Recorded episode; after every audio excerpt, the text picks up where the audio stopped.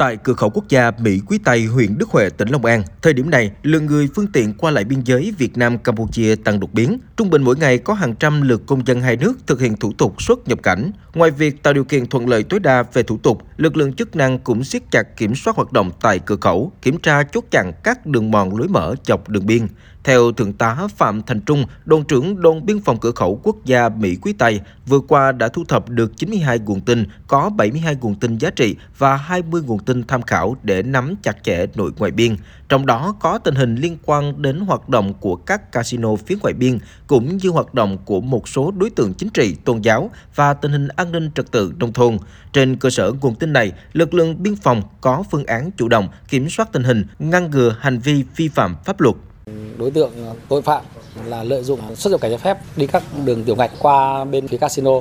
thì qua phối hợp chặt chẽ với các lực lượng chức năng đặc biệt là các lực lượng chức năng của Campuchia và phối hợp các lực lượng công an của Bộ Công an Việt Nam cũng như các công an tỉnh thành thì chúng tôi đã bắt 19 vụ trên 30 đối tượng truy nã năm nay. có những đối tượng truy nã đặc biệt nguy hiểm theo dự báo, năm 2024, lượng người qua lại biên giới sẽ cao hơn năm trước với trên 420.000 người, trong đó tập trung đông vào cao điểm trước, trong và sau Tết Nguyên đán. Chính vì vậy, công tác kiểm hàng hóa hành lý được thực hiện chặt chẽ bằng biện pháp thiết bị nghiệp vụ. Một số trường hợp được tăng cường kiểm tra bằng biện pháp thủ công để giám sát trực tiếp hàng hóa hành lý qua lại biên giới. Ông Văn Quyền Minh Triết, Phó Chi cục trưởng Chi cục Hải quan Cửa khẩu Quốc gia Mỹ Quý Tây, tỉnh Long An cho biết đồng thời là phối hợp với các ban ngành đóng trên địa bàn như ờ, bộ đội biên phòng, quản lý thị trường, công an các cấp để ờ, đấu tranh chống gian lận ờ, thương mại và buôn lậu vận chuyển trái phép hàng qua biên giới, tuyên truyền vận động chế độ chính sách về hải quan để người dân biết được là không vận chuyển những cái mặt hàng như thuốc lá rượu bia và pháo nổ.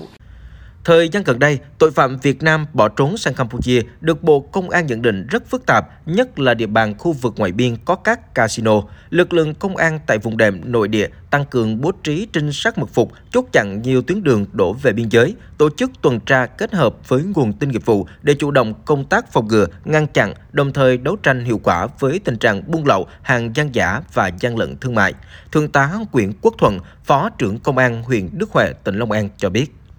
Thực hiện chỉ đạo của ban giám đốc công an tỉnh trong đó đặc biệt là triển khai cái đợt cao điểm công an huyện Đức Huệ phối hợp với lực lượng chức năng trên tuyến biên giới để tuyên truyền vận động nhân dân à, không tham gia tiếp tay cho các loại đối tượng. À, đồng thời sẽ chỉ đạo lực lượng à, từ huyện đến à, xã tổ chức tuần tra để làm tốt công tác phòng ngừa